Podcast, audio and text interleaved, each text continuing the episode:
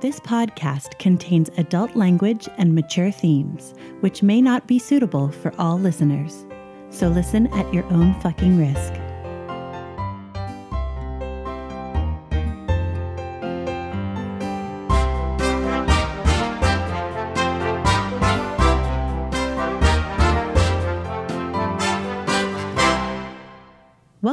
Essential NPCs, the podcast where we sample some of the best and possibly some of the worst. tabletop RPGs. I'm Addie, And I'm Tommy. and you're listening to Series 2, Episode 19 What Goes Up.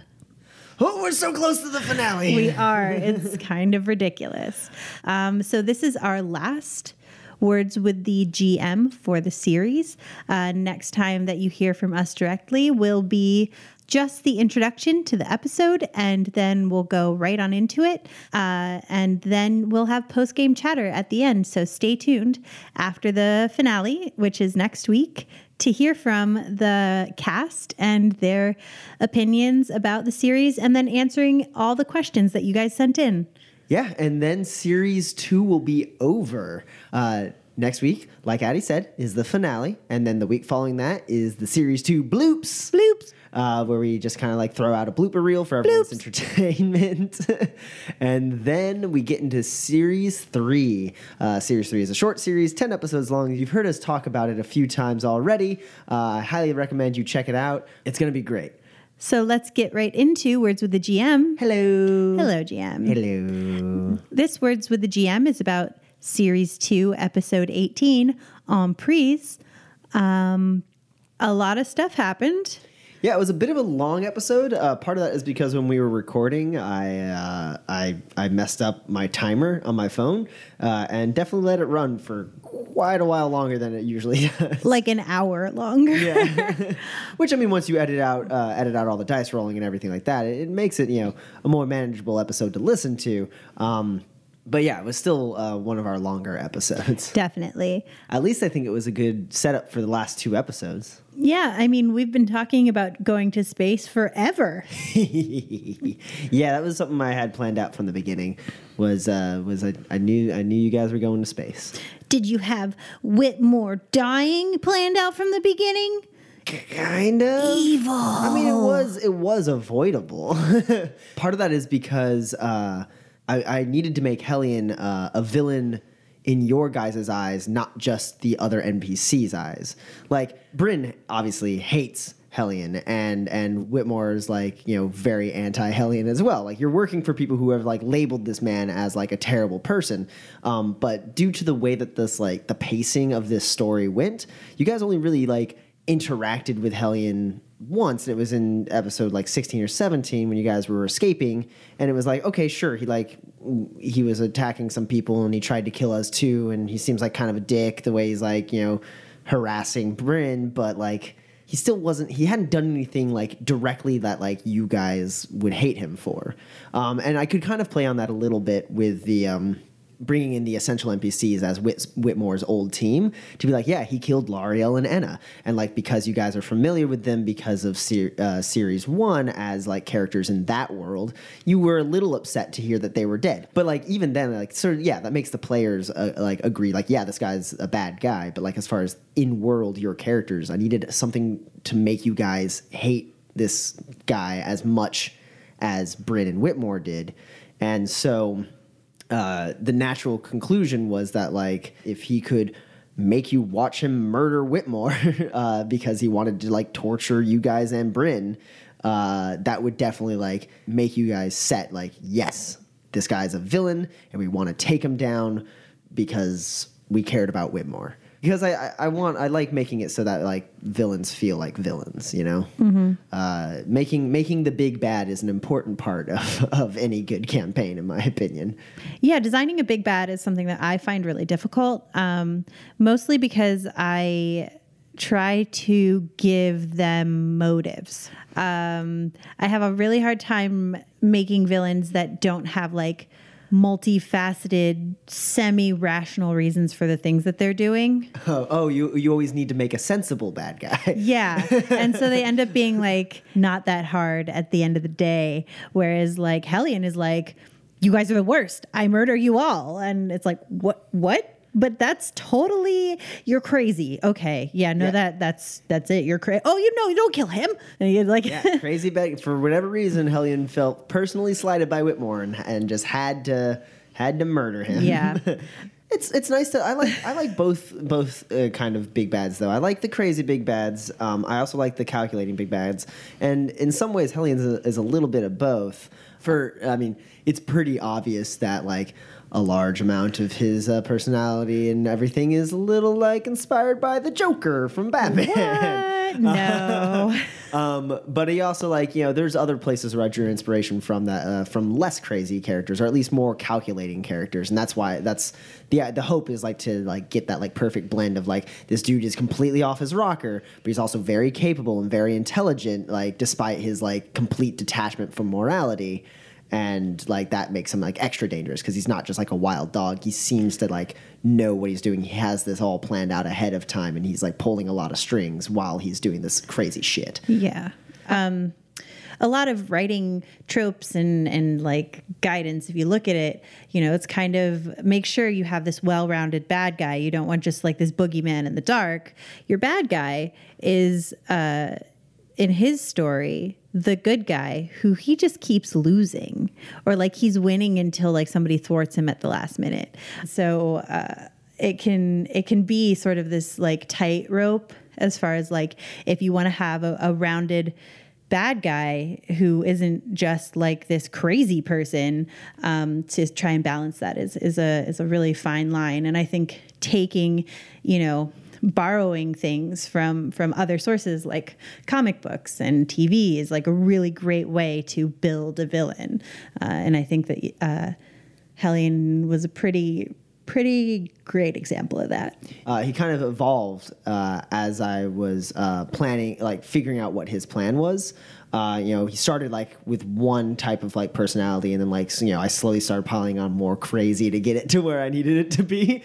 Because uh, the one thing I always do when I'm like first initially coming up with the big bad is I I focus less on who they are as a person, um, and more about like what their plan is and what they're like what the terrible thing they're going to do that the PCs need to thwart like what what that is and then when i when i figure out what i'm going to have that be i start figuring out like okay well like how does he intend to achieve that? And then i i work from there. And then as soon as i like kind of get like okay this is how he intends to achieve it. I'm like all right what kind of person would do this? And then i start like you know figuring out like the kind of mindset someone has to be to uh to like really want to do this terrible thing. Uh, and then at the end like once once all of that stuff has been like planned out i'm like and now i have a fully fleshed out bad guy and then the last thing to do is to make you guys hate him for some reason so that you don't accidentally join him so on that note what was your favorite part there were a lot of good parts in this episode, partially because it was so long. Um, but I think my, my favorite part was probably when you guys were heading uh, to the Mitsuhama uh, uh, spaceport, basically, and uh, you all decided to make those calls, like the "we're going on a possible suicide mission into space." uh, we should call people, um, and uh, it was it was nice to see um, everyone calling in like their contacts and stuff, or like tapping into their backstory there. Um, it was a nice little segment of role playing that I just like really liked because it wasn't something that I instigated. It wasn't something I planned for. It was something. It wasn't something I had like been like, yeah, and then they'll do this. Like it was just really nice to see the characters just like live there for a second. And like everyone had cool shit. Like the hilarity with like Kashmir being like, Oh, Bumbles, everyone's calling somebody and I don't have anyone to call. All right, we'll just pretend like I'm saying something really comforting. Thanks. I really appreciate it. like, like, that means a lot. it was just a really fun scene for me to observe as the GM. Um, and it also helps you know set the stakes. You guys have said goodbye to your loved ones or told off the people that you don't like that you you know want to tell off before you die. Now you know anything could happen. You have those those storylines have a, a, a temporary bit of closure. I didn't think about it that way. uh, what about you? What was your favorite part? My favorite moment is maybe as poignant, but definitely not as funny. Um, is uh, when Hellion sort of reveals what's behind the curtain um, because I, as a player, was like, "Oh, that curtain is not normally there. What is that curtain there for?" You know, and uh, and then um, you know, it was like Whitmore, and and then like Bryn started screaming, and so like Hellion put him on mute, and then it was like kapow, and like killed Whitmore, which was like super sad. And then you know the the visual of like Bryn like screaming into this like muted channel um this is like a very like visceral and like burned in image of like uh, it's like a very powerful image. And i really love that because i don't know it was just like it was a horrible thing but it was like such a great feeling to have like to have such a a palpable feeling uh, during that moment because I was really sad. Well, it makes me sound sadistic, but I'm glad. because that, that was a moment I wanted to be really powerful. And I was like, well, about like a quarter of the way into that like dialogue that he was having with um, Whitmore, it occurred to me like, what the fuck is Bryn doing during this? And I was uh, immediately like, my solution was like, yeah, Hellion put him on mute, and like Bryn's like freaking out, and that like it was it was more powerful than trying to come up with what Bryn would be saying in that moment and how he would be reacting.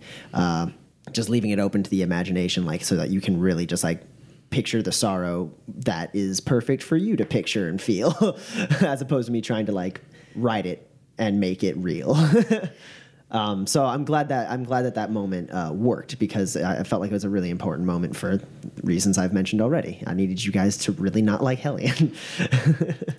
yeah. Um, well, those were very solemn favorite moments. uh, let's uh, let's move on in. Uh, let's take all that anger and hatred towards Hellion and move on into series two, episode nineteen. What goes up? Enjoy. Hi, I'm Mouse. I'd tell you all about me, except I don't remember it. The first thing I can remember is waking up in Doc's clinic a year and a half ago. Doc's a big, scary looking troll, but he saved me from dying that night and took me in. Really, he's a big softy. I mean, he's not soft, but he's nice. And since he took me in, he's kind of felt like my dad, if I had a dad, which I don't. I don't think. But I do have a little sister, Sierra, and that's where things get complicated. I didn't even know she existed until Doc brought her to the clinic. He told me that a man died to save her from wherever she was, and that we had to hide her away. It cost a lot of money that I didn't have, and I'm pretty sure that Doc called in a lot of favors to make her safe. I've always owed Doc for making me a part of his family, but now I owe him a lot more. I wasn't sure how I was going to pay him back until recently. That's when I found out about the Matrix. And I just get it. It's so fun to go in and fly around and break the rules, and apparently that's what makes a good decker. And I'm a really good decker. So now I've got a way to pay Doc back for saving me and Sierra by shadow running. He isn't too happy about it, but he would never tell me what I can't do. And even though I'm bad at telling what people are thinking or feeling, I like to think that sometimes when I come back from a successful run, he's proud of me. I was born Edwin Corvo, a dryad, but you can call me by my street name, Bumbles. I spent much of my life in England evading the ire of my father. I earned it first for mum's death in childbirth, which to this day I contend is much more his fault than mine. When I turned 18, he put me to work in his factory, so he could both keep an eye on and berate me. Unfortunately for him, my attempts to upgrade the assembly line resulted in a large explosion, completely wrecking the factory. I decided to flee to the countryside where I ended up at a small university. There I made the friends I never had as a child, but presenting myself as a fellow student got out of hand, and I ended up unofficially attending university for the next three years. That is until another experiment of mine went awry, and I accidentally detonated the entire chemistry department. Knowing this would draw the attention of my father, I quickly left the country. My expeditious retreat put me in debt, however, and I was put to work as a shadow runner to pay it off. Turns out, I'm quite the talented rigger, and folks now pay me to blow things up. I'm meeting interesting people, making friends, and acquiring more money than I could have ever dreamed of. I got my own car. I was even able to soup it up a bit. My only regret is that I didn't come to Seattle sooner.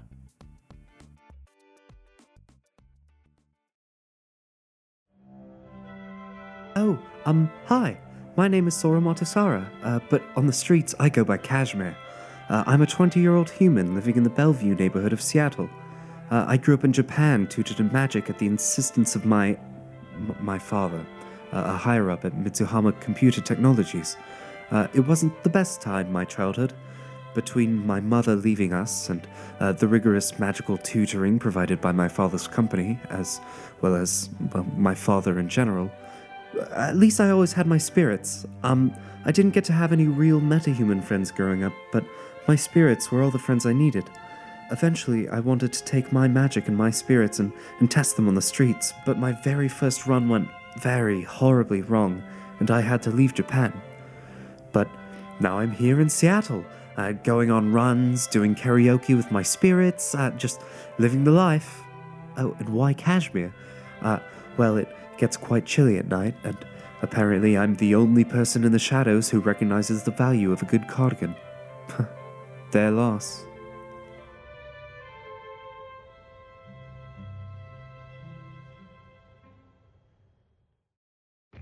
Hoy, chummers. They call me Boomer.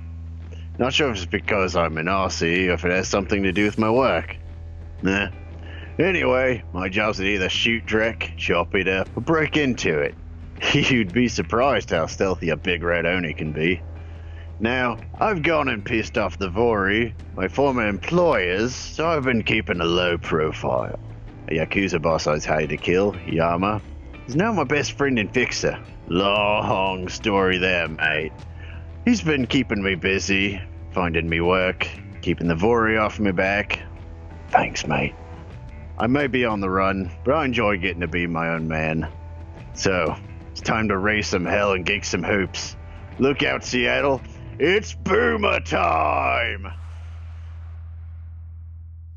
the last time we left our runners, uh, they were recovering from a Havoc 66 assault on an Astral Preservation Society gala that the team w- was attending in order to steal some awakened paintings. Upon returning to Whitmore's mansion, uh, Whitmore and Bryn voiced their concern that uh, this bold a move for Havoc 66 uh, had to mean that Hellion was uh, going to do something big and do it soon. So, to try and figure out what Hellion's plan was up to, Whitmore sent Bryn to Washington, D.C. to investigate some leads that indicated that Havoc 66 might be preparing to move against the ZO Gemeinschaft Bank uh, headquarters there. The rest of the team was sent to investigate Neonet operative Beatrix Riddle's safe house. Um, there, they found that Riddle was field testing a prototype of uh, a Black Ops project called the Skeleton Key, a Matrix device that could bypass any Matrix security uh, simply by plugging in. Around that time, uh, Hellion uh, made a public broadcast um, declaring open war on the corporations, uh, blowing up several AAA corporate assets and uh, murdering at least three corporate executives, all in the span of a few seconds. Obviously, the corporations began to panic, uh, started evacuating uh, many of their facilities, including their orbital facilities. Um, Hellion then called the team and Bryn uh, in order to gloat over his uh, his actions and to make the team watch as he murdered Whitmore in cold blood. And then, after Mouse hacked into Whitmore's files to realize or to find out what Hellion was doing at the manor, Bryn came to realize that Hellion had launched Whitmore's personal shuttle. After thinking on it for a moment, the team decided that uh, Hellion was planning on moving against the Zurich orbital uh, facility where the Gemeinschaft Bank's primary headquarters is, also the seat of the corporate court and the primary headquarters of the Grid Overwatch division that uh, looks over all Matrix security. Worried uh, that no one would be able to catch Hellion in time re- uh, before he could do whatever he was planning on doing at on Zurich Orbital, the team contacted Bumble's old friend Jerry, uh, who uh, happened to be a janitor nearby the Mitsuhama uh, spaceport. Uh, Jerry got them in. They strapped into a space shuttle, which Bumbles apparently can fly. and uh, they got a little caught up in the fantasy of going to space and almost got caught by some security forces and uh, still managed to escape. Uh, finally, uh, launching the shuttle and breaking orbit. So, the four of you, you feel the weightlessness as uh, as you finally get into space proper. Uh, Mouse, you're freaking out a little bit. When can I take the helmet off? When can I take the helmet off? All right, everyone, we've now reached our cruising altitude of space.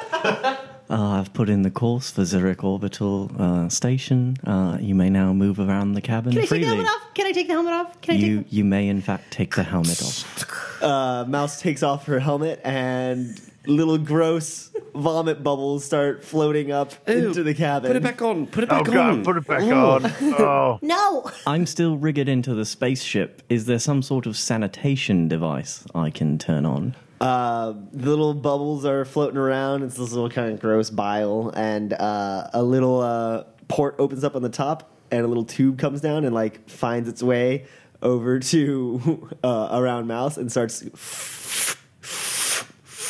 sucking up all the uh, all of the the bile and spitting it out into space. Great. Um, I'm gonna come out of the spaceship for now. I I've punched in the course for uh, the orbital station. okay, go ahead and roll pilot aerospace for me.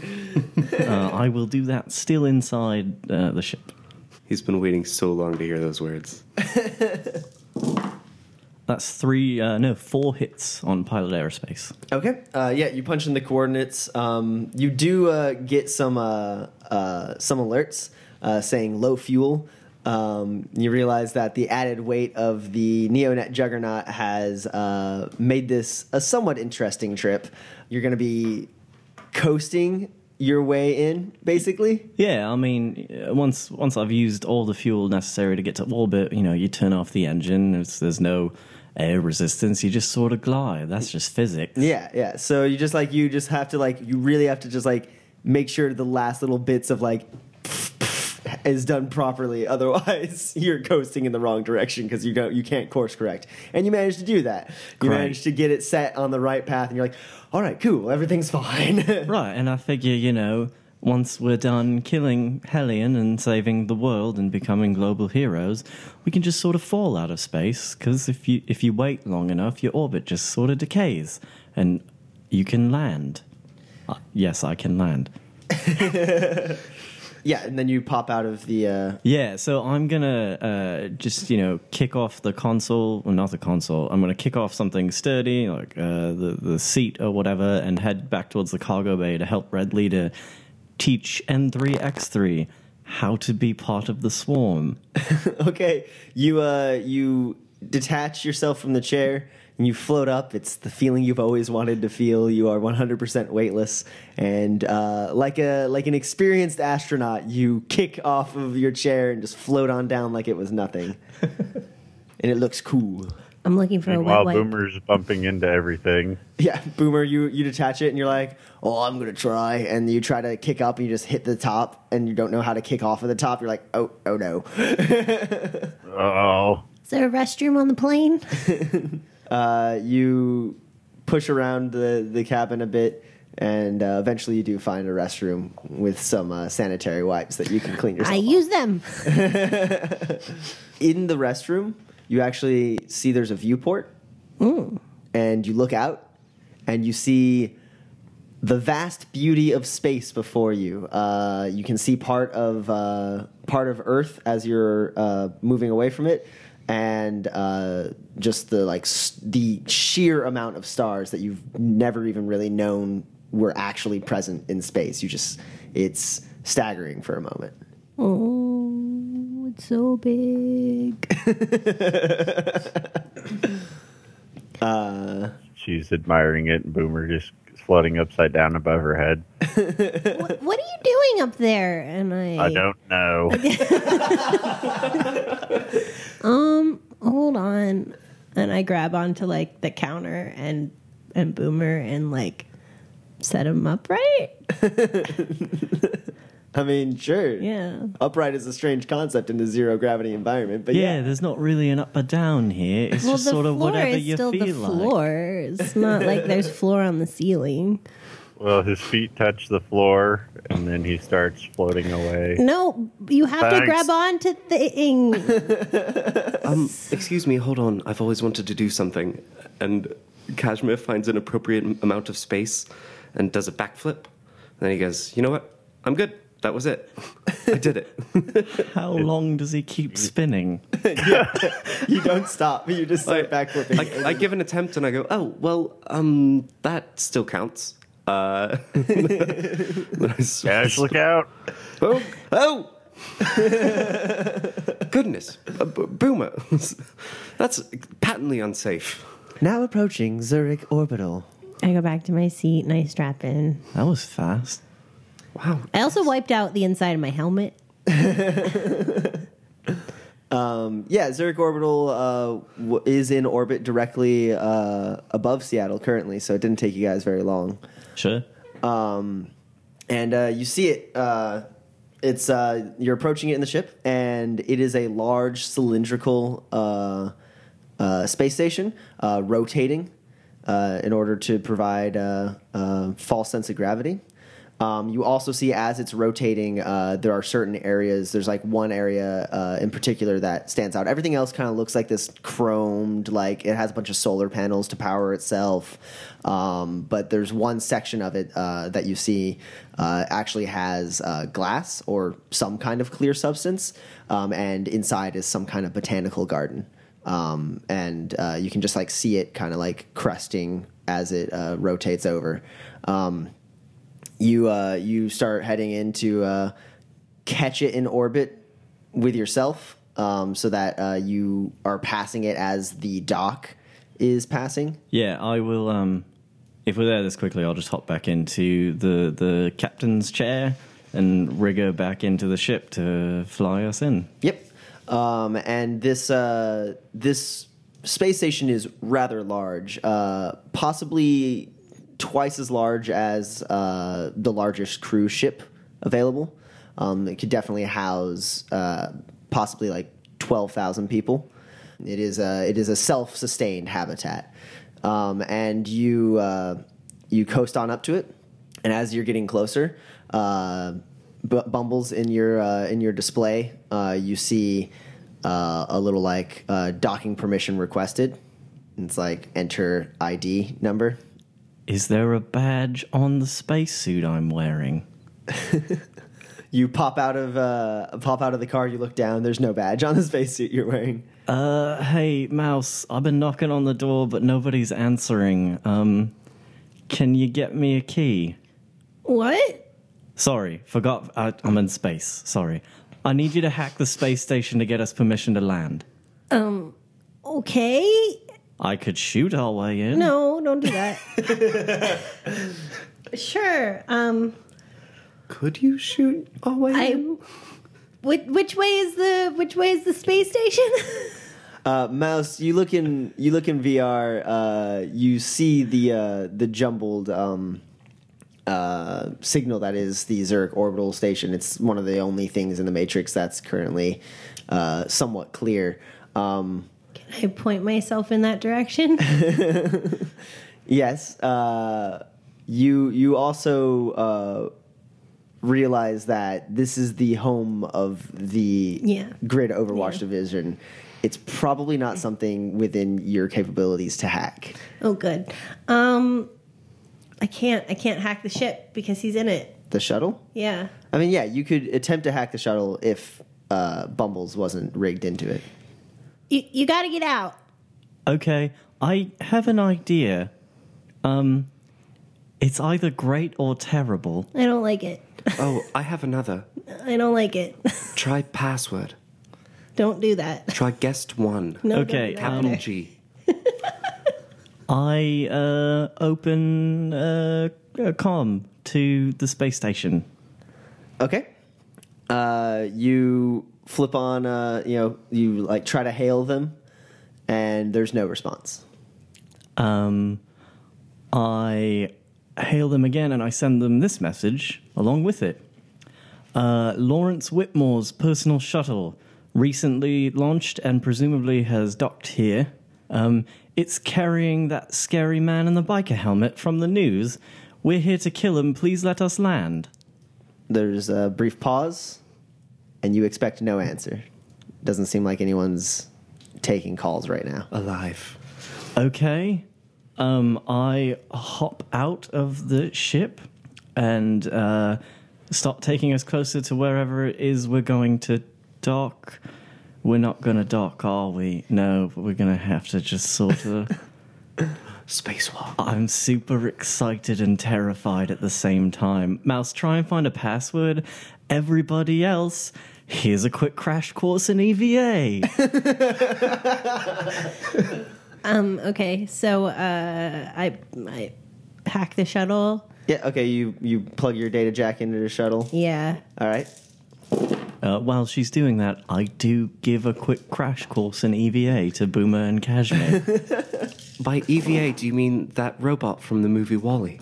I just continue instructing. How many hits did you get? Nine. All right. Where are you going? How many marks are you going for? Two. You got two marks. Cool. Um, can I read through the keystroke history? Uh, do a matrix search for me. Okay. Can I still use any of the sensors on the spaceship while Mouse is doing this? Yeah. Yeah.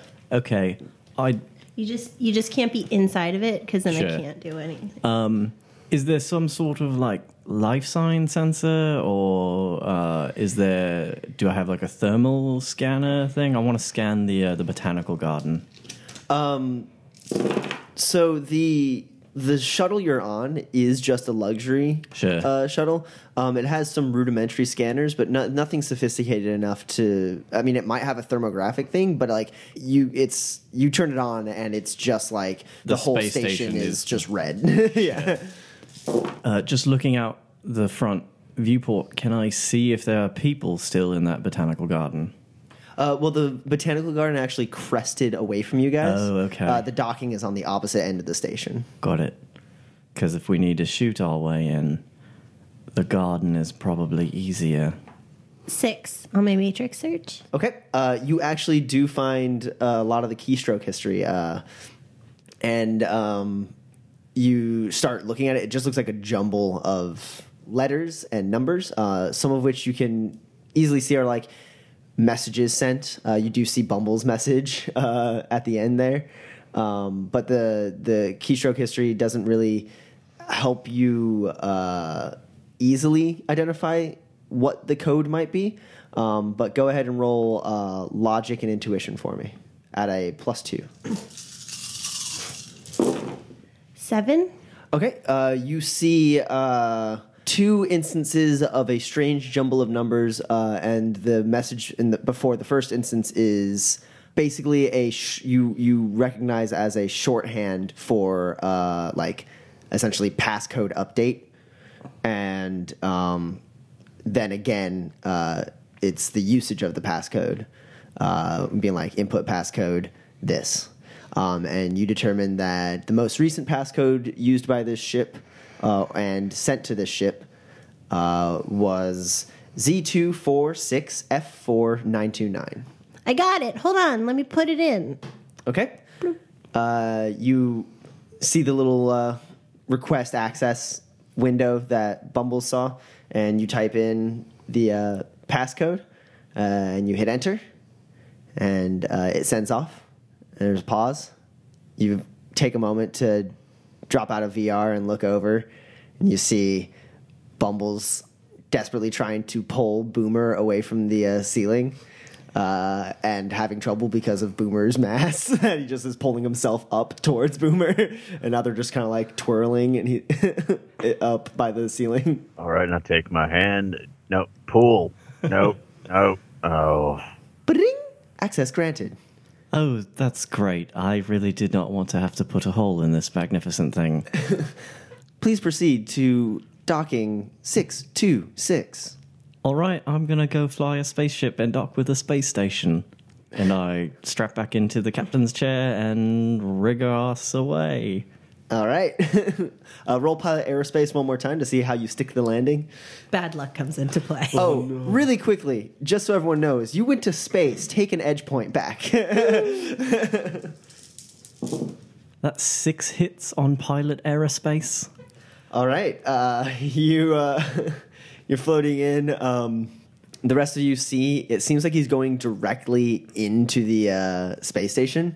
You have no idea how he's possibly going to dock. You see the little tiny square airlock that he is slowly approach, or actually quickly approaching, uh, and um, it starts to be a little nerve wracking as he gets closer and closer. You start to see the sheer magnitude of this station. Uh, it seemed a little smaller as you were further away. You haven't quite realized how quickly you've been traveling towards it, uh, the speed at which you are actually moving. Um, and you get closer and closer to the things getting bigger and bigger. It seems like it's impossible. And then, right when you think you're gonna like crash in, uh, Bumbles just slightly tips the nose up and catches the orbit of the uh, station perfectly uh, and lines up the uh, the cargo hold in the back of the uh, shuttle with the docking port, and it makes a, a perfect seal. And uh, then some uh, anchors reach up, grab the rest of the shuttle, and hold you to the side of the space station. And you're now rotating with the space station. Wow. Have you done this before? No, I mean uh, simulations. You know, quite a few. Good job. Thanks. well done. Let's go stop a madman. uh, as you guys are unhooking yourselves and moving your way towards the uh, the cargo, uh, you get a phone call. It's from Bryn. Great reception. I answer. Uh, Hey, are you hold on? And there's a moment of pause. Is this better?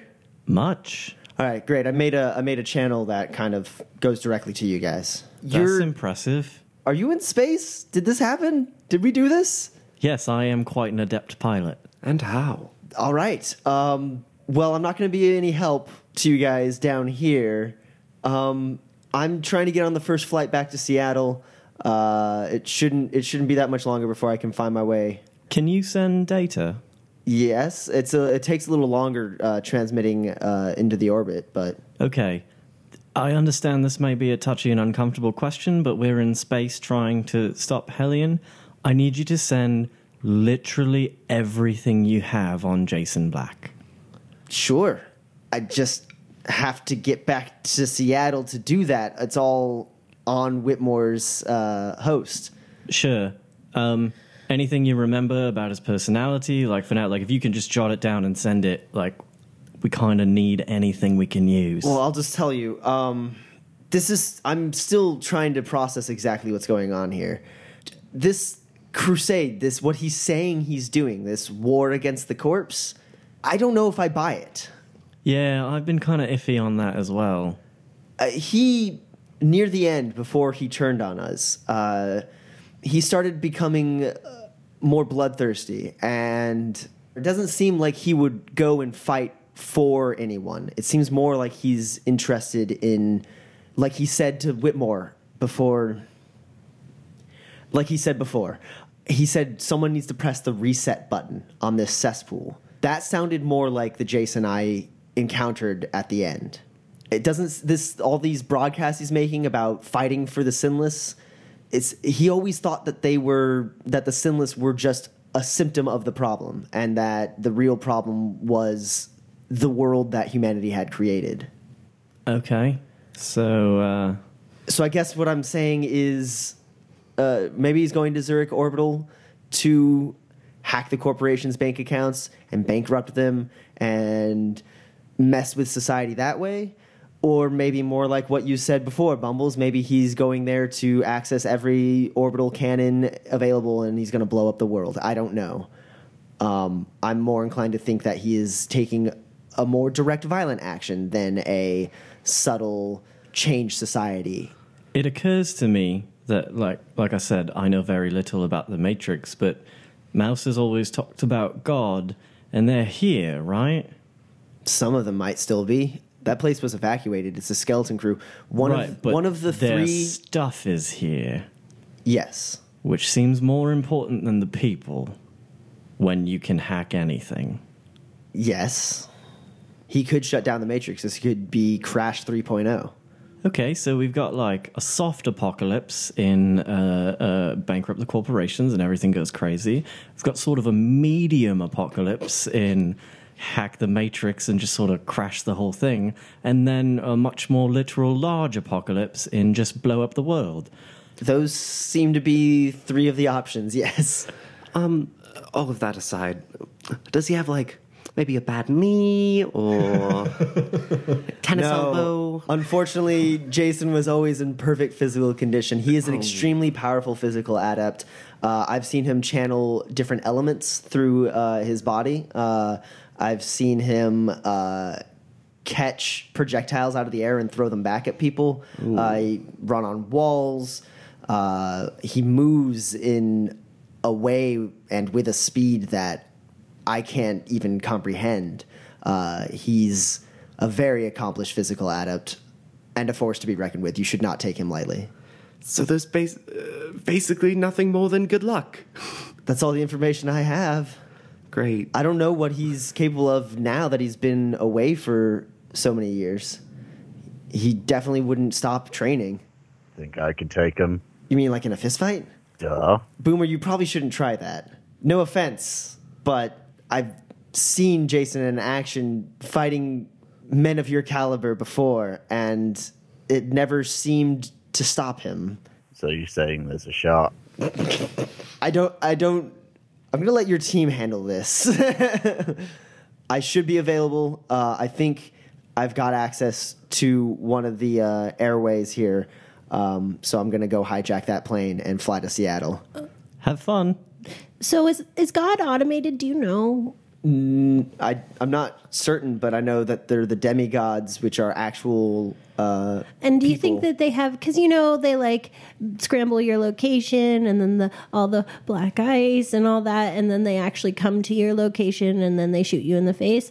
Um, so uh, at least that's what I've heard. I've never experienced that. And then um, so, but we're on a space station, and nobody else seems to be here. So do you think that they could do that, or do you think that maybe they can't do that, and maybe I, it would be okay to hack on this station, or do you think that it's I um uh, the grid Overwatch has always been uh, elusive, even in my time in the Matrix. Um, I'm not 100% certain whether or not the uh, convergence that you're speaking of um, is fully automated, fully manual, or a combination of both. Okay? Uh, you guys are definitely in a situation that I am unfamiliar with. Well, good luck with your plane thing. We did ours. Bumbles did okay. Hey, I got the password. fair. Um. Also, I had a question. Maybe what happens if this place explodes? if Zurich Orbital explodes, Yeah. depending on where it's at in its orbit, it could Uh, no, not like I understand the physical ramifications of it. I mean, like, like say, Like the socioeconomic ramifications. so say we like fail, say we f- fail, and Hellion is still here. You're saying if you guys need to blow up the station to take Hellion out? Did uh, did you not know that Bumbles is rigged to blow if he dies? I didn't. That's I'm not rigged to blow if I die. okay. That's probably better. That's just how we all expect he'll go out.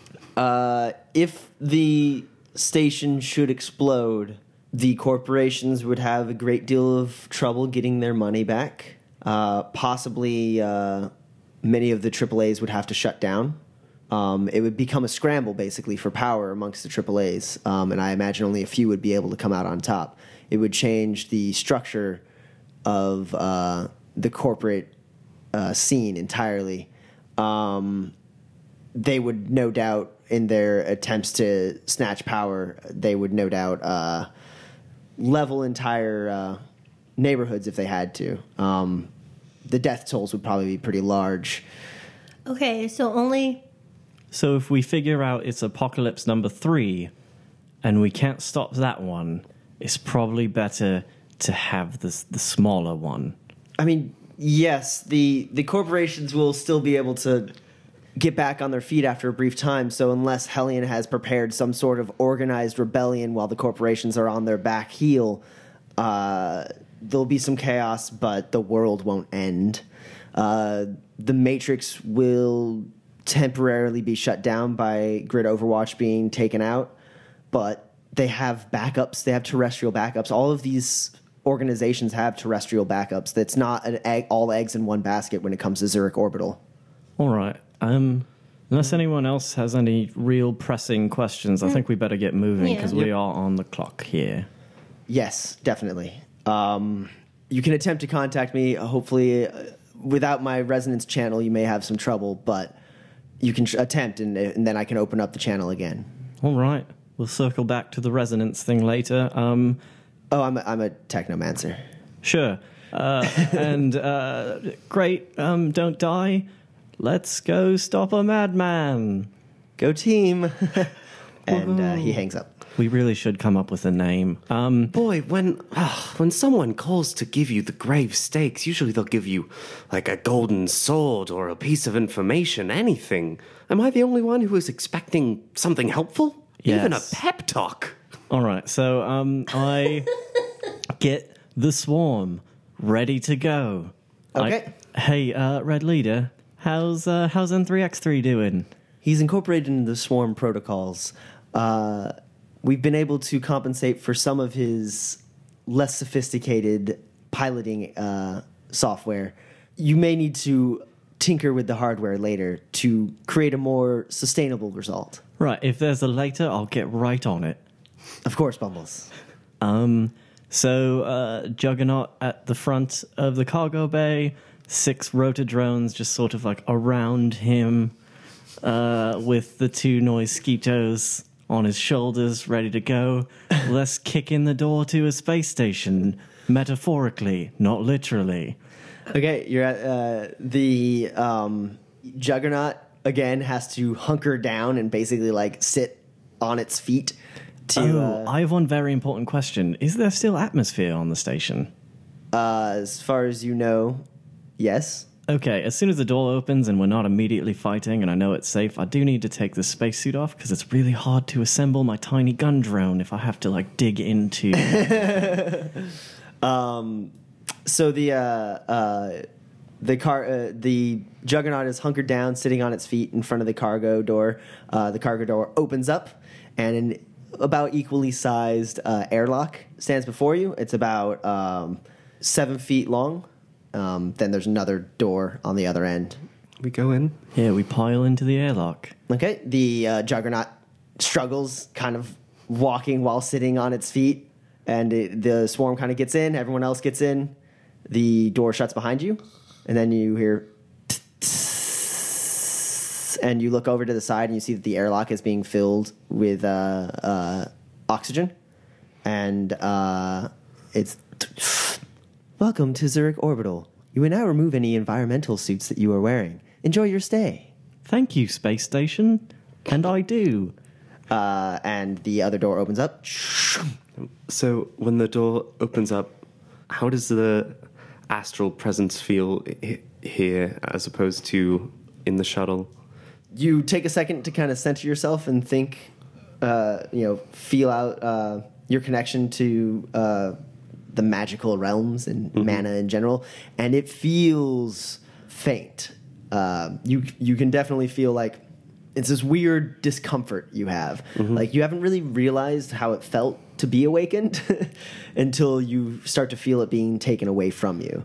uh, you it's like this just this weird, hard to describe feeling like it's almost like an itch you can't scratch. It's almost like a sore muscle you can't stretch. Uh, and it's just like slightly upsetting, but you can still kind of feel it. Like you know you're not like completely mundane, but you you do feel a disconnect from uh, the mana of the earth. This does not feel good. I don't really like this. Uh, Ume was right. We're all gonna die. Although technically, I haven't really, we haven't really shadow ran in a while, technically. But you know, I think we still might all die. I think the cat was sort of right, and so was she. Um, What? uh, hard to explain. Ash, you're doing that thing again. I don't. Uh, I'm sorry. Uh, sorry, guys. Um, Who's Ume? it's, don't worry about it. Teacher, very nice woman, but um, troubling She said things we to were say. Gonna die. Let's go. Mm, At least me. Anyways, uh, I'd like to cast um, improved reflexes into my focus. Okay, go ahead and roll that at a minus six. Hooray! Force four, by the way. Uh, that's two hits. Okay, uh, that means you get one extra initiative die, and your static initiative goes up by two. Cool. Uh, you guys step out of the airlock. Yeah. Okay, uh, there the uh, in the in the hallway outside of the airlock, uh, the, it is slightly larger. Um, the juggernaut is still quite large for the hallway. It's kind of like ducked down and moving a little awkwardly. Uh, the roto drones don't have space to float above them; they basically have to float on either side of them. Uh, Okay. and uh, you guys walk into uh, the hallway and you uh, look around it is a very nice uh, it's got uh, potted plants. It looks it looks almost like a, a furnished like hallway in a nice hotel. Um, the uh, the paneling uh, is all like white and silver um, and uh, with like lit up design along it along the trim uh, with kind of like uh, a red light um, that seems to be like pulsing. Uh, you know red to like dark and then red to dark. Um, and you realize uh, on the ground there's uh, little light up displays that seem to be guiding in a direction. And one of one it's like little arrows that point and branch off in certain ways and one of them branches off into your airlock. Presumably some sort of evacuation method. Um, and uh, you're to your left the air it goes for a little bit longer and then there's like a viewport and you can kind of see earth out from that viewport um, and uh, then it like it stops there. Um, there are several doors all over the place. Uh, this is a very large facility. Um, and you look to your right, and the hallway goes down a little bit and opens up into what seems like kind of a larger hall of a uh, larger room of some kind.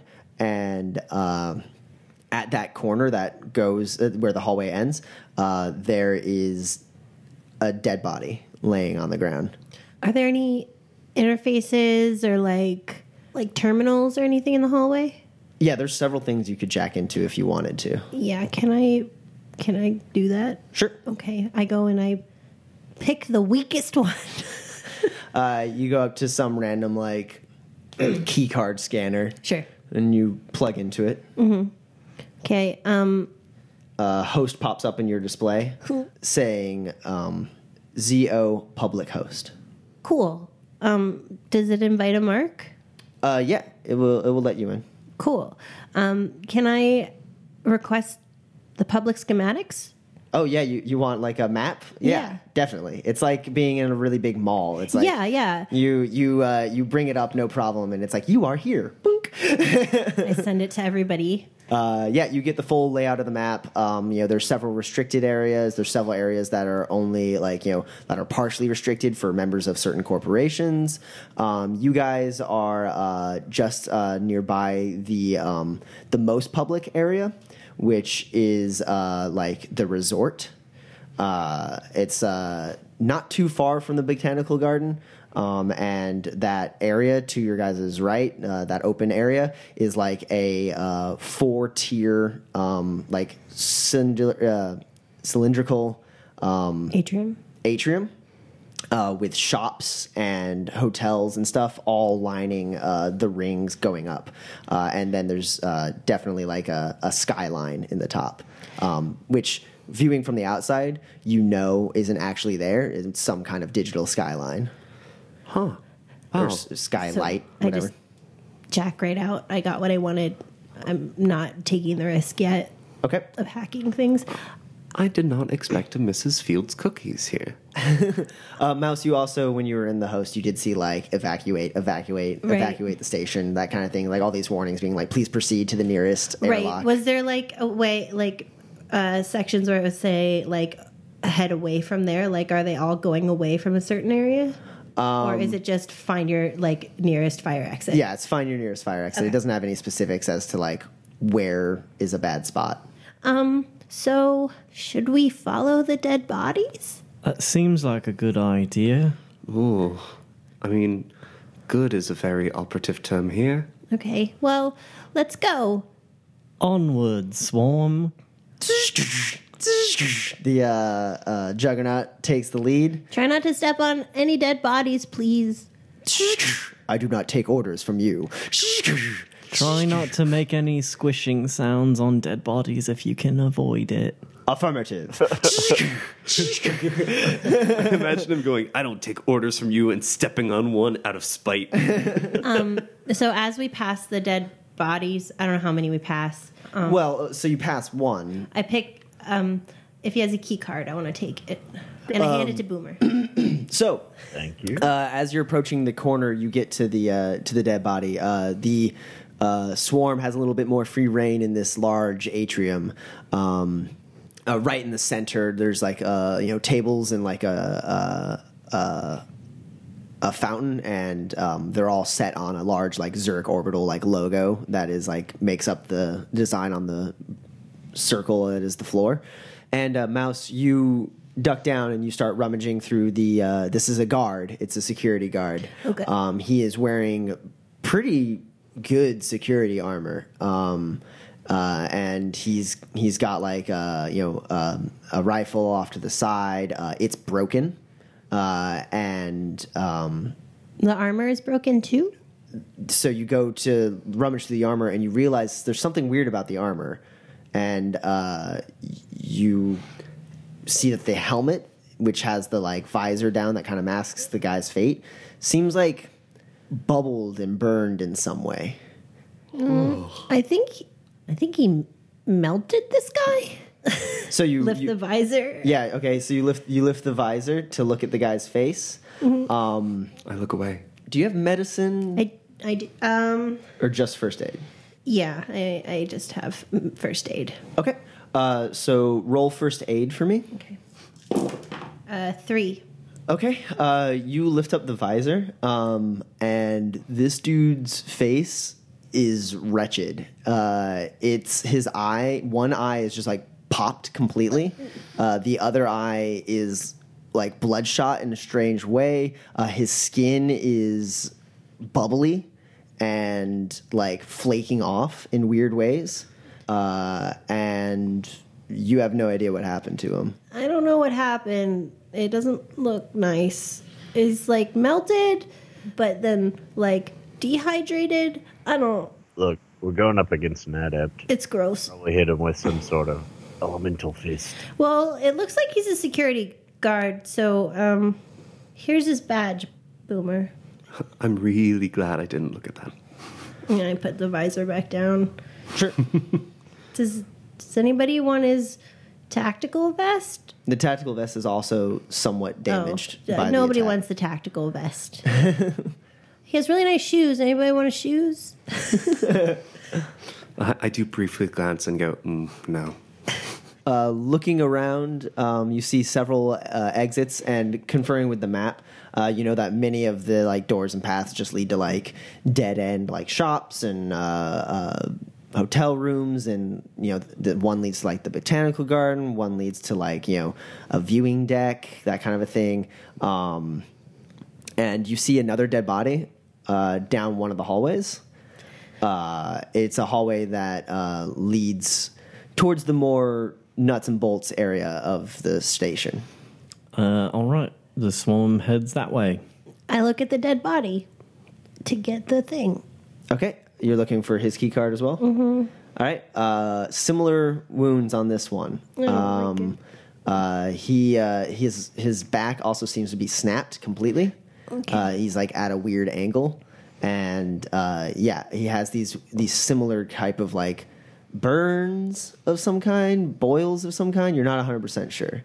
Um, his uh, his helmet actually seems fused to his head. You know what? Maybe we should just stop looking at these.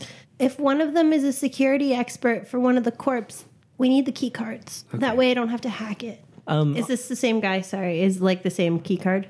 I mean, it's it's his personal key card. Each of them have a personalized key card. Okay, yeah, so keep giving them to Boomer. Um, as we're walking, I'd like to pull Boomer aside for a moment. Uh, oi, Boomer. What? So, um, that whole fist fighting Hellion thing. Yeah. Listen, I know you're a man of honor, and I I do greatly respect your code and your willingness to stick to that code. Um, honor is great.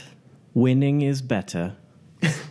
if you have a chance to kill him, and it requires you to perhaps fight him in a way that seems dishonorable, just kill him, and we'll talk about it later, okay? You don't think I can do it, do you? Boomer, I'm gonna be completely honest with you. No, I don't. Boomer's eyes narrow. All right. See how it is. And uh, he continues on. I would much rather you be alive and angry at me than dead and honorable. Uh, he he kind of looks back and keeps walking. All right, we continue. Um, was there um on the evacuation thing? Was there like um like an indication of where pods still were, if there are any pods left? As far as escape pods go, Yeah. uh, yeah, yeah. You see, like you know, it's like marking all the emergency exits, like shuttle, uh, uh, different shuttle docking areas from the ones you guys docked in on, Right. as well as different. Uh, Well, like because there was already the evacuation; it already happened. Yeah, So, like, it's- some of them will be empty. Okay. yes, uh, some of the some of the pods have already been launched, and that's indicated on the map you have. Okay. Uh, you guys continue down the uh, down the hallway, and uh, the PA system rings on. No. Oh, hello! Wow, you four must really like me. That's a funny way of putting it. You're an interesting guy. Keep it in your pants, Bumbles. This is a weird back and forth. I think he's hitting on you, mate. what do the four of you plan to achieve here, out in the vast emptiness of space? Do you really think you can stop me? Do you really think you're going to walk out of this alive? I mean, yeah, that's why we came. Well, then you're bigger fools than I thought you were. I mean, I knew you had to be. Don't let him talk. Doc said not to let him talk. Stop talking. La la la la. Is that how it's going to be now? I, Over. I'm not. I'm not sure which is worse. Over text, as this is happening, I send to Mouse, get his location while the stupid fuck talks. Well, if you don't feel like talking, I guess uh, we can just get right down to it. Enjoy! And uh, the PA system closes off, Great. and you guys continue down the uh, the hall. Oh, I can't drop into VR. You'll leave me alone. Uh, no, you have a boomer. All how, right. ma- how many times have I carried you? Like every other episode. All right, all right. Um, so Boomer, remember what- when? Yeah. I, And I drops one into VR. hand, I one hand grab her and throw her on my shoulder. Okay, Mouse, you are now in VR. What's it look like? Is there another host? Uh, no, there doesn't seem to be any wireless hosts in here. Oh. Seems like everything has to be directly connected to do. Okay, so I'm like, actually, um, I need to plug in, so we're gonna have to leave me. I think. Is there like a storage closet or something? Yes? All right, I go in there. Boomer, can you open a panel, please? Uh, he cracks his knuckles and uh, just lifts the lifts the little switch and opens it. Oh, I thought. There it you was- go. I didn't see that. Oh no, it's fine. That's what I'm here for. And I plug in and I go into VR.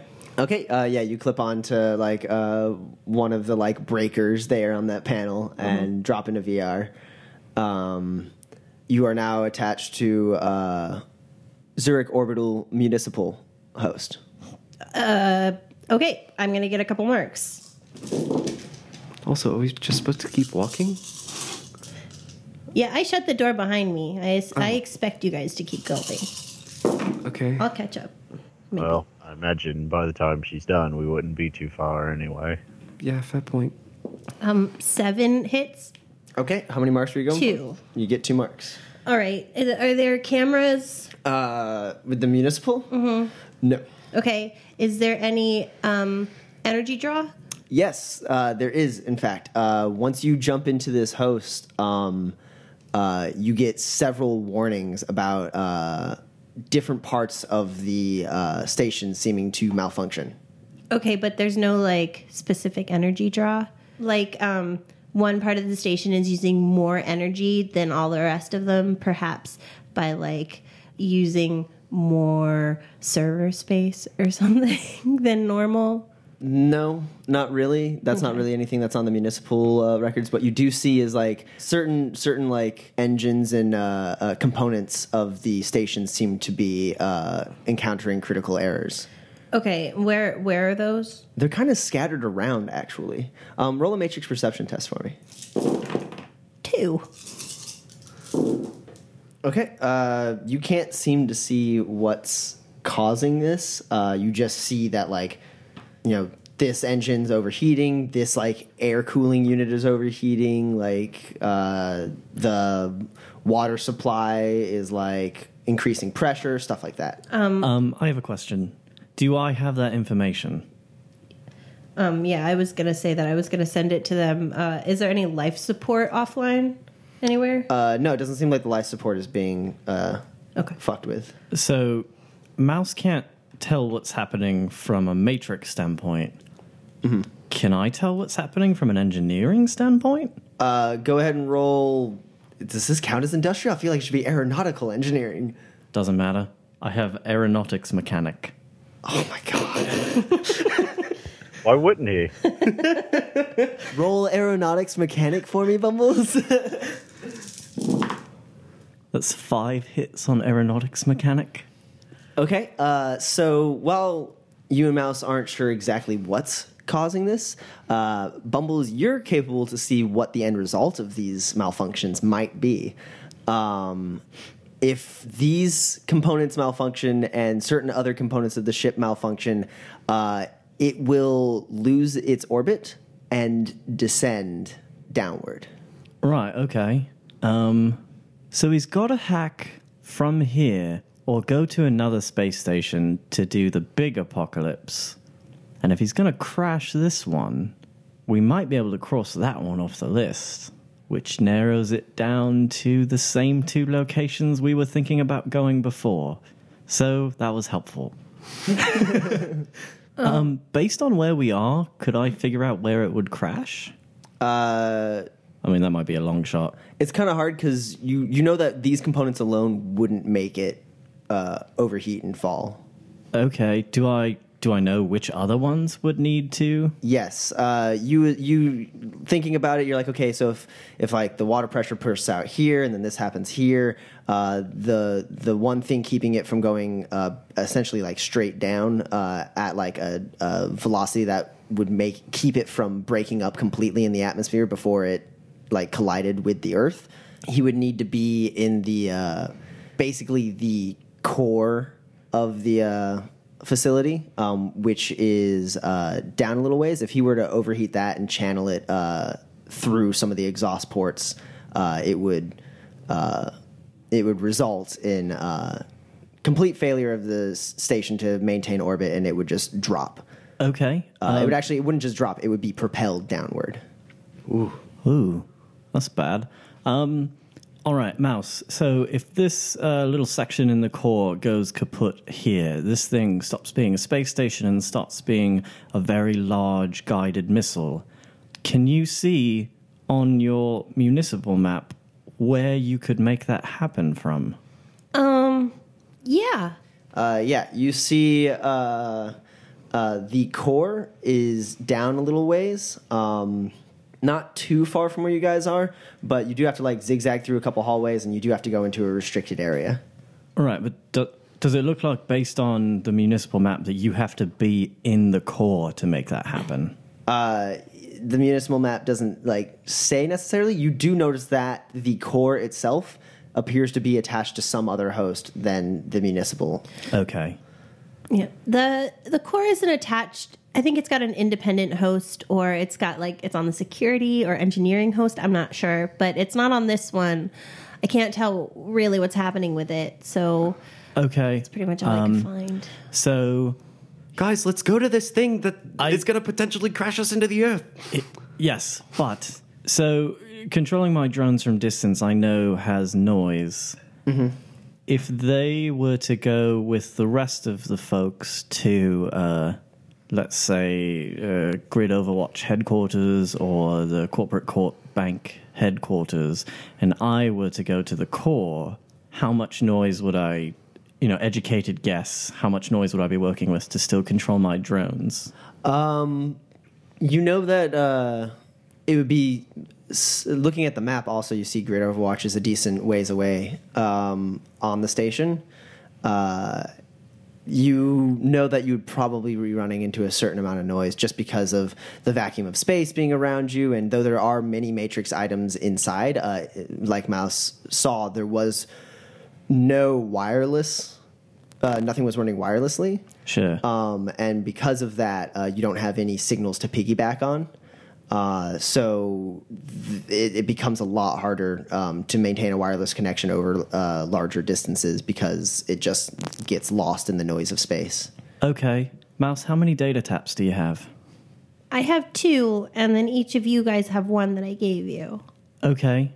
Um, if we were to strap data taps at, you know, certain distances along the way between the core and either of those locations, um, could I piggyback my signal off those? Uh, yes. Okay, here's my plan that is maybe, again, I feel like many of my plans are either fantastic or terrible. Um, I don't think he needs to be at the core to make it go kaput and blow everything up. But if I'm at the core, I can probably fix it and keep that from happening.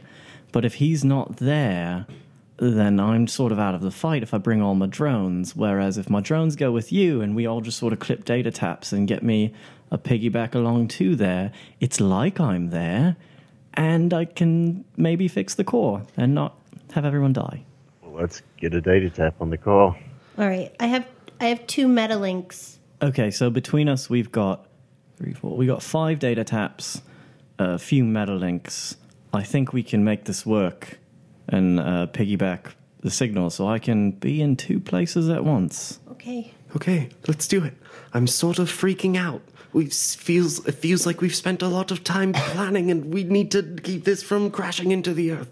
Planning happens very quickly. Um, so uh, Says you. the swarm splits. Okay. Into two swarms? No.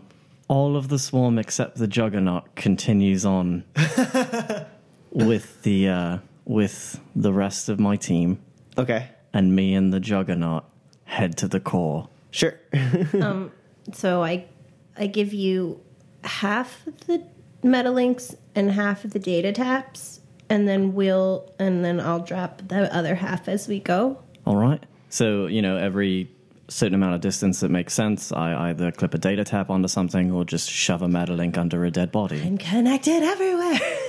so as you guys are making a makeshift wireless matrix inside this station walking along uh, i need to know where everyone is going i know you're walking together as a group until you split uh, bumbles i know you're heading for the core where's everyone else heading It's the equivalent of the bridge or whatever control area. Are there other wires in this little storage closet that I can tap into that are not the municipal things? Uh, you try a couple of them. It doesn't seem like it. Okay. Well, I have to find. I have to find another host, like the security host, or I have to find. I have to find something. Okay. I have to find what host Hellions on. So where do you think that would be?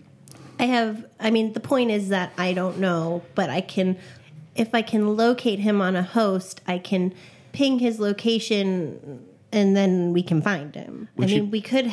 Be able to clip into the intercom system and figure out where he broadcasted from? I mean, he could just literally have it an intercom at that point. I mean, I could try, sure. Okay. I tap onto the intercom. Uh, you are now connected to the Zurich Orbital Communications host. Oh, good.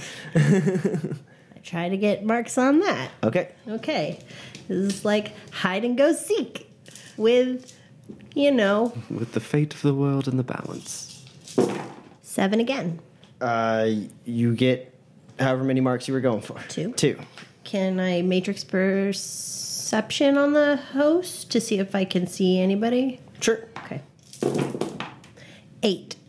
What now? Uh, you scan the host. Um, you do see uh, it's it's a it's a pretty simple host. It's got like long range communications for like back uh, to Earth. It's got uh, communication option communication options for other uh, uh, facilities like orbital facilities. Um, and then it has like the short range stuff, which is like uh, the intercom system and uh, as well as like ways to contact individual um, security. Like they all seem to be like tapped into this host. Uh, and you also see a uh, floating uh, smiley face on like a what seems like a bowling ball. It's like a big black orb uh, with a yellow smiley face on it. And I need you to roll sleaze and logic for me. Seven again. Okay. Uh, the smiley face ball doesn't seem to see you. I would like to trace that icon, please. Okay. okay. Seven. Seven. Uh, all right. You uh, kind of circle around this uh, icon in the matrix as your little mouse form, and uh, you kind of lean into Krethlin. You're like, find him. And he goes, and then like jumps through like a little like matrix portal. and then uh, uh, that little map that you have of Zurich Orbital, um, you see bing, bing, bing, bing. Uh, it pops up uh, saying that he is in the core right now. He's in the core. We have to turn around. Oh, let's go, let's go. All right, let's book it. Okay, the rest of you guys run to join Bumbles as he heads towards the core. Boomer. What? And I pass out. Ah, you drop into VR. All right. Uh, Boomer catches you and starts carrying you. I'm gonna while he doesn't see me, I'm gonna I'm gonna data spike him. okay. Oh my god, I've done something useful. Well, I gave a suggestion that Mouse turned into something useful. but that's as best as I've got on this god-forsaken space death rocket of death. This is your unlocked cabinet. Eight hits. Should I edge it? Follow your heart. Yeah. Um, I'm gonna pre-post edge that.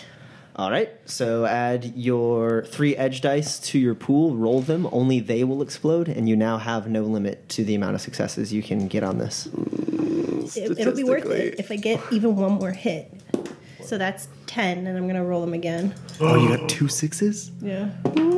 And that's it. All right. So ten hits. Ten hits. nasty.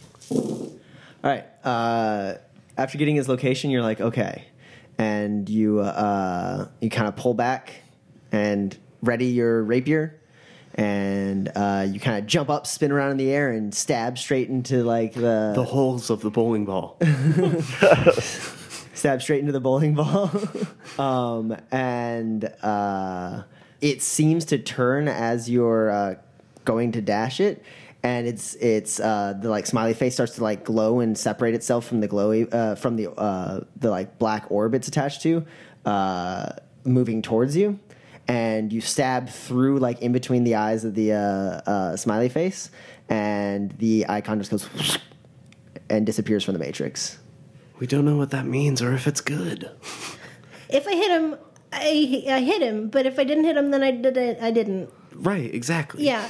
Yeah, I think that's how that works. And uh, yeah, you guys continue towards the core. Yeah.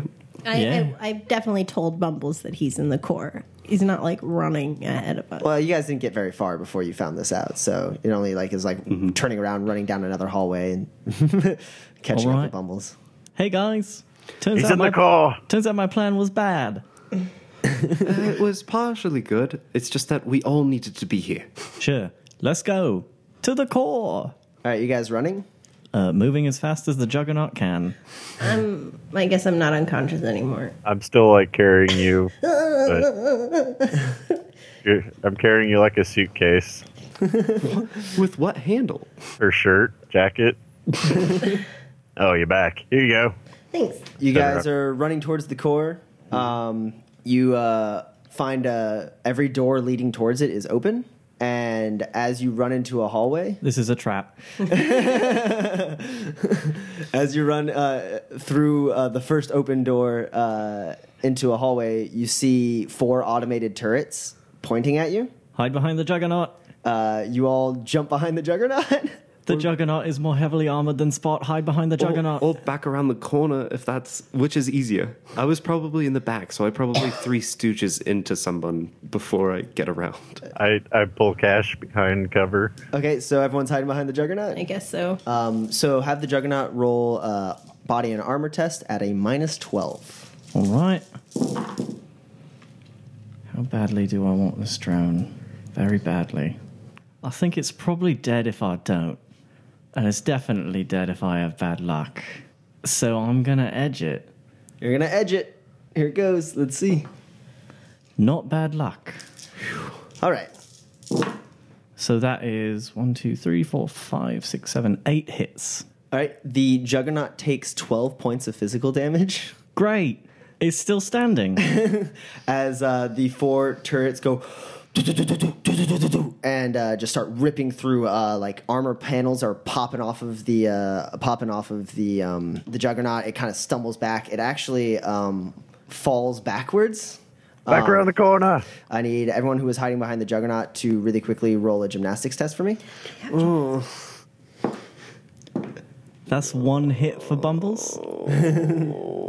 um, Three hits on three dice. For Mouse, uh, Boomer, what did you get? Uh, four hits. Four hits. And Kashmir, what did you get? you got a critical glitch? I only have one die. Oh, and you rolled a one? Yeah, so if I edge it, it becomes just a glitch. Yes. You gotta edge it. I gotta edge It's crushed it. to death by this juggernaut, or hobbled by being crushed partially by this juggernaut. I edge it. So, Bumbles, uh, you you see it coming. You're like back around the corner. and, uh, you you try to uh, you turn to run. Um, uh, Mouse and Boomer quickly uh, dart behind uh, around the corner. Um, Kashmir, you were in the back, and everyone's like bumping into you, and you actually fall forward. Uh, because you had the momentum moving forward and like you know them turning around and running into you like hit you in the shoulder and you kind of spin around and fall and you see the uh, uh, the juggernaut's like head like you know looking at it upside down laying on your back as it's like falling towards you uh, and bumbles kicks you in the face as he's stumbling over your body. And because of like getting hit in the face you like roll a little bit to the side and your cashmere sweater gets caught underneath the uh, caught underneath the uh, juggernaut pinned uh, and you feel it like tug tight as you like are stuck because your cash your sweater is uh, stuck under it and bumbles uh, tripping over him you fall prone as you get back around the corner That's fine. I don't really need to be physically able to do most of what I do. uh, you did say that the swarm returned fire as soon as possible Yeah, so- so roll that um, Um, is it possible for them to just like across the entire array of turrets? yeah what you can do is split the pool i'll let you split it twice because i'm counting the turrets as two Okay. of two, uh, two groups of two so you can split your pool in half and uh, attack both uh, clusters of turrets Okay. Uh, nine will go towards the right. Okay. Whichever one's closest to me. That is three hits for the right turret. Three hits on the uh, on the right turrets, and what about the left turrets? Uh, the left turrets. Four hits on the left turrets. So uh, the uh, Juggernaut gets knocked back and is like, assault, assault, encountering bogeys. And uh, while laying on its back, it uses the eyes of the swarm above it to target lock. Uh, one arm pointing at the uh, the two turrets on the right, and the other arm pointing at the two turrets on the left, and it goes, and uh, just blows up uh, both clusters of turrets. Um, and uh, uh, yeah, it's it's laying there on Kashmir, and it's like targets eliminated, awaiting further orders. I pat him, I crawl over and pat him on the head. Good job, N3X3. Affirmative. Okay, stand up now. Affirmative. Uh, Don't crush Kashmir. the head turns over and looks at Kashmir, like pinned next to the head of this thing, like under the like with his like sweater pinned under the shoulder. A little closer to the Gauss rifle than I would like to be. Yeah, your ears are ringing. Yeah. Kashmir identified. Rolling over to one side awkwardly, the Juggernaut uh, actually manages to push itself up. And uh, one of its like knees is leaking like hydraulic fluid. Uh, like the like the gun arm, like now that it's like not laying on the ground, the shoulder like droops like really badly.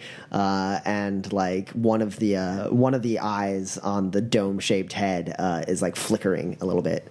And it's like in need of assistance. Repairs needed. Uh, how long is it going to take me to do a very quick patch job to. Uh, It will to- take you a couple minutes. If I help, Uh, I mean, if you guys get enough hits, you might be able to knock it down in a couple minutes, but it's still going to like be like a minimum of like five minutes to to repair some of the damage on this thing. It's pretty fucking great. Yeah, can we walk and repair? You cannot. It's going to have to actually be opened up, and these components are going to have to be worked on. Do we have time? What, what do we think? Uh, can me and Mouse do like a quick.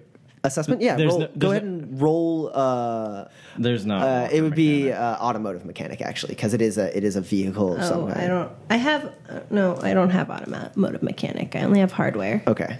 Uh, you wait. No, roll your armorer to help. That'll that'll work. I do have armor. Yeah, because some of this is armor, some of this is automotive mechanic, some of this is industrial mechanic. There's a lot of components on this thing. Um, four. Okay, so take two extra dice. Two hits. Okay, so you guys look this thing over. You think, you know, given the two of you, you might be able to get this done in like eight minutes tops um, to make him a little more, a little more patched up. But it's going to be just a little more patched up. I think it's probably not worth it then. I mean, based on what I know about this station from uh, like determining that the core is the thing, eight minutes seems like probably too much minutes. It does seem like too many minutes. All right. What about? Can I just like tape up the little leaking hydraulic, like so it stops leaking hydraulic fluid? I mean, yeah, you can just like really quickly like and do that, and it stops leaking. The leg is still having serious problems. right, but it's not gonna get necessarily worse from leaking more fluid. Yes, you successfully stabilize the drone's damage, so it doesn't, so it doesn't continue to take damage. All right. Um, as we continue walking, then um, I assemble my little gun drone, Okay, and now my swarm is ten. so the uh, Juggernaut tries to follow you. Are you, are you leaving it behind, or are you bringing it along? Oh no! Okay. I love this drone, but if it needs to die to kill Hellion, that's just that. Uh, so the, yeah, the drone. You guys are definitely like losing the drone slightly, but it's attempting to follow. Hey, Boomer, can you just clip one of those data taps onto the what's left of that turret? On it. yeah, you are now attached to uh, Zurich Orbital Security. Okay. I would like marks on it, please. Go we ahead. can do this while we're walking. Um, and as you guys are walking, um, you're getting closer to the core, and uh, the station rumbles. oh, that's not good. I'm gonna die here. and uh, klaxons start going off. Uh, just evacuate facility immediately. Critical overload. We have to get there like now. I can fix this. We're gonna die. I knew it. I almost died from the drone, and then I'm gonna die a, a different way. Kashmir, What? you don't keep your shit together, you are gonna die. I know. Uh, Mouse, what did you get on uh, hacking the security host? Seven for two. Uh, yep, you get your two marks. Okay. Are there any security measures in the core?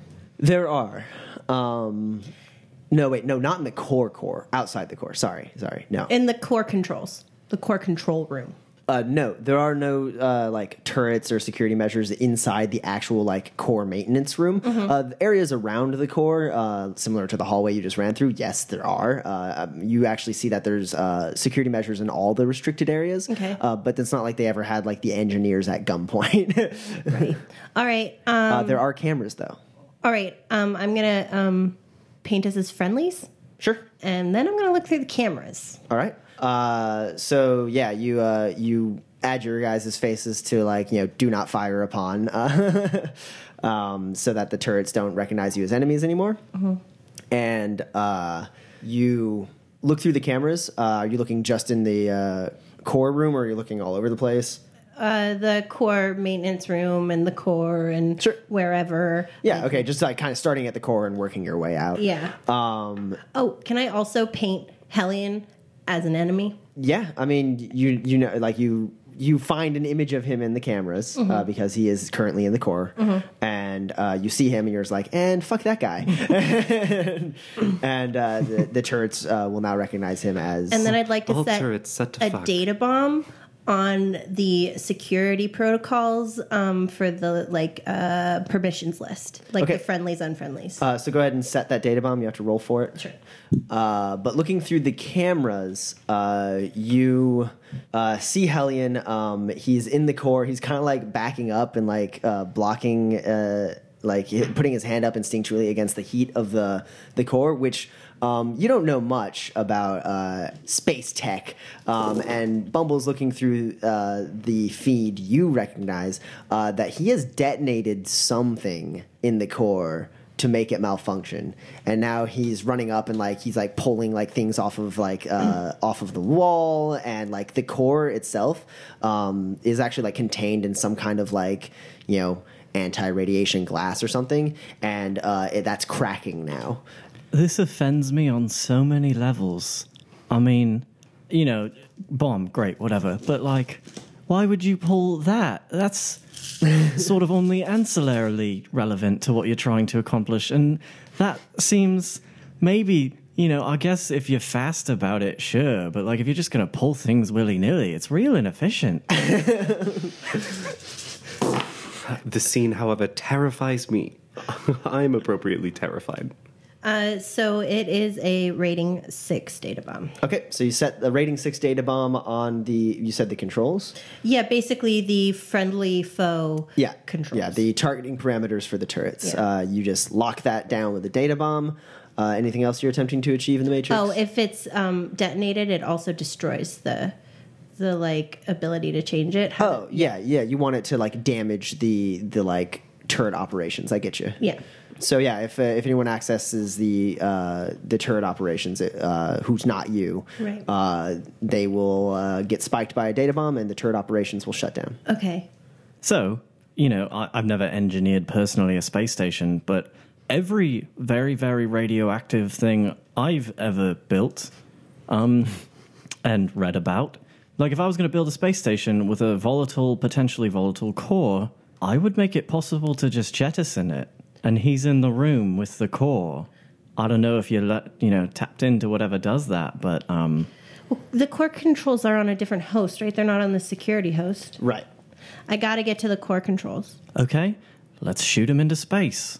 Okay, uh, you guys go running in. Uh, you get uh, to the hallway that kind of like is a semicircle around one half of the core, um, and there are uh, eight turrets in there. They all m- mark your movements, but don't fire. It should be okay. It should be okay. And uh, before you uh, is uh, the door. It says you know caution, radiation, blah blah blah. Like you know like all these like warnings written on the door, like do not authorize personnel only, stuff like that. Uh, and that door is shut. Is it just a maglock? It's a key card. I swipe one. It doesn't work. I swipe the other. It doesn't work. I swipe the last one. It works. uh, you swipe it and it. And immediately as it opens, your eyes are hit with the bright, like you saw it through the camera, but you didn't realize how like really bright. It's almost like a miniature sun sitting inside this weird, uh, like uh, casing that is now cracking and breaking. And uh, you uh, see Hellion uh, to your right around the circle uh, of the uh, core. Uh, he's ripping one panel off the wall. He turns, he sees you guys, and he just kind of like lowers his fists and clenches them. And uh, that's where we'll end today's session. I'm gonna die. This podcast has been brought to you by ENPC Productions, all rights reserved. The Essential NPCs podcast is not affiliated with, endorsed, sponsored, or specifically approved by the Topps Company Incorporated. Shadowrun is a trademark of the Topps Company Incorporated, all rights reserved. Go to www.shadowruntabletop.com for more information.